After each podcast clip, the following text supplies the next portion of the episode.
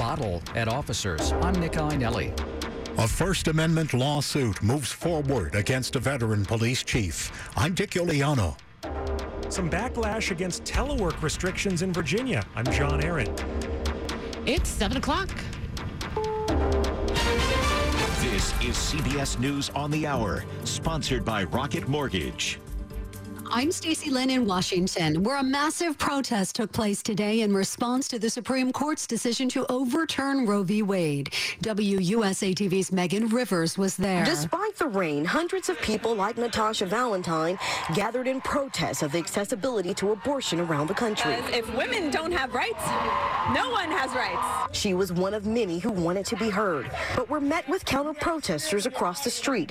Dwayne Stewart says he's an evangelist. They don't see that as a spiritual battle. And if it's a sin against God and I'm standing for the kingdom of God, then I'm going to speak against anything that's considered sin and unrighteousness in God's eyes. COVID cases are up again, fueled by the new Omicron subvariant BA5. CBS's Dr. David Agus. We're going to live with the virus. We have backups. We have monoclonal antibodies. We have Paxlovid for people that are high risk, but we have to keep them. We're not doing well at getting those boosters. There are 40,000 hospitalizations now in the United States, and that is way too many. Most are preventable with boosters and these medicines, and we have to use them so we can continue to live with the virus and ride these waves. It's the fastest spreading form of Omicron so far.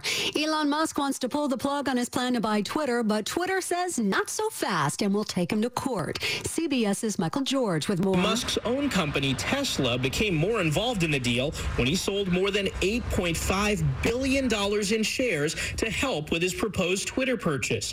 But then Tesla shares dropped too, setting off speculation that even the world's richest man was in over his head.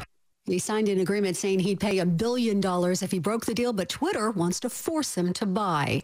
The latest in the investigation into the January 6th attack on the Capitol, our Scott MacFarlane tells us Virginia police have released body cam footage of the search conducted on the home of Trump Justice Department official Jeffrey Clark. Can I call my lawyer? Sure. Come on outside.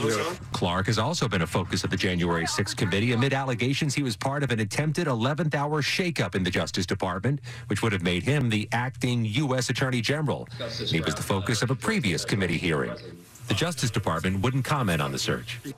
The committee will hold its next public hearing on Tuesday. We'll focus on mobilization of the mob. Then Thursday night, you get another hearing in prime time.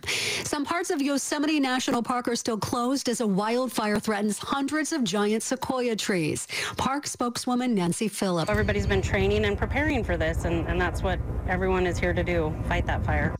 The fire has charred over 700 acres. This is CBS News. This hour's newscast is presented by Rocket Mortgage. Need to know what it takes for a home loan to fit your budget and your family? Rocket can. 703 on this Saturday night, July the 9th. We've got 70 degrees right now in Washington. Rain ending low in the mid 60s.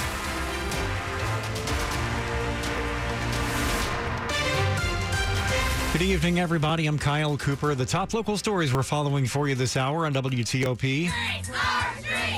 More than a thousand people demonstrated downtown in support of abortion rights today. WTOP's Alejandro Alvarez says activists tied themselves to a fence by the White House to press the Biden administration to do more. And despite Biden's executive order issued yesterday, they are really pressuring the Biden administration to do more than they have. They view his actions to this point as largely having been insufficient to protect, to codify abortion rights in the wake of Roe v. Wade being eliminated. Many of the demonstrators say they were ready to be arrested today, but no one was.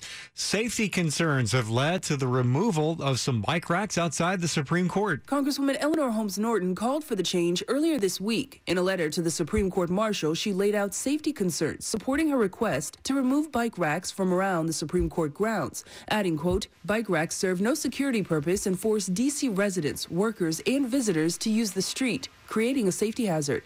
The court marshal responded saying the bike racks along Constitution Avenue between Maryland Avenue and 2nd Street Northeast have been removed, and all others will be gone by this weekend. Norton says she'd also like to see the anti climbing fence taken down once there's no longer a security concern. Melissa Howell, WTOP News. A federal judge has cleared the way for a First Amendment lawsuit against Prince William County Police Chief Peter Newsham. The lawsuit charges that when Peter Newsham was D.C. police chief, he kept a watch list of lawyers, activists, and journalists whose Freedom of Information requests received extra scrutiny because of their potential for criticism of the department. Inside, Nova reports that a federal judge has ruled against DC's request to dismiss the lawsuit, filed by criminal defense attorney Amy Phillips, an outspoken critic of the DC Police Department. Newsham denies the allegations. Dick Uliano, WTOP News. We're learning more about what happened in the moments before Fairfax County Police shot and killed a man inside a home in McLean. He had a bottle in his hand and he was swinging it at officers. That's what Fairfax County Police now are saying about Jasper Lynch, a 26 year old man who was shot and killed by an officer in McLean Thursday. Officers were called to a home there because Lynch was said to be going through a mental health crisis. Police Major Eli Corey. Two of our officers deployed their electronic control weapon, and the third officer deployed his service weapon. The officers involved have now been placed on restricted duty pending the outcome of an administrative investigation by the police department. Nick Iannelli, WTOP News. A new telework policy in Virginia apparently has some workers racing for the exits. Virginia Governor Glenn Youngkin announced the new telework policy for state workers in May. Youngkin had updated the policy for all state employees to begin working in person full time by July 5th.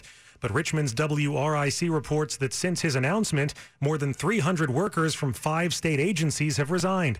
State workers are still allowed to ask to work remotely. Agency heads approve requests to work remotely one day a week. Cabinet secretaries look at requests for two days a week. And Youngkin's chief of staff reviews applications seeking three or more telework days a week. John Aaron, WTOP News. Well, because of all the rain today, the celebration of Alexandria's 273rd birthday has been postponed. That is going to happen now tomorrow night. The event includes a performance by the Alexandria Symphony Orchestra, ending, of course, with fireworks. Coming up after traffic and weather on WTOP, we'll tell you why the area around the Washington Monument was evacuated at 707. Thompson Creek Window Company designs, builds, and installs replacement windows without supply chain delays that other window dealers are seeing. You get high quality windows at an affordable price, installed faster than other window companies. Save 40% now with our hot summer sale. For a limited time, buy one window, get one 40% off, including expert installation and incredible finance options. Call 855 57 Creek now.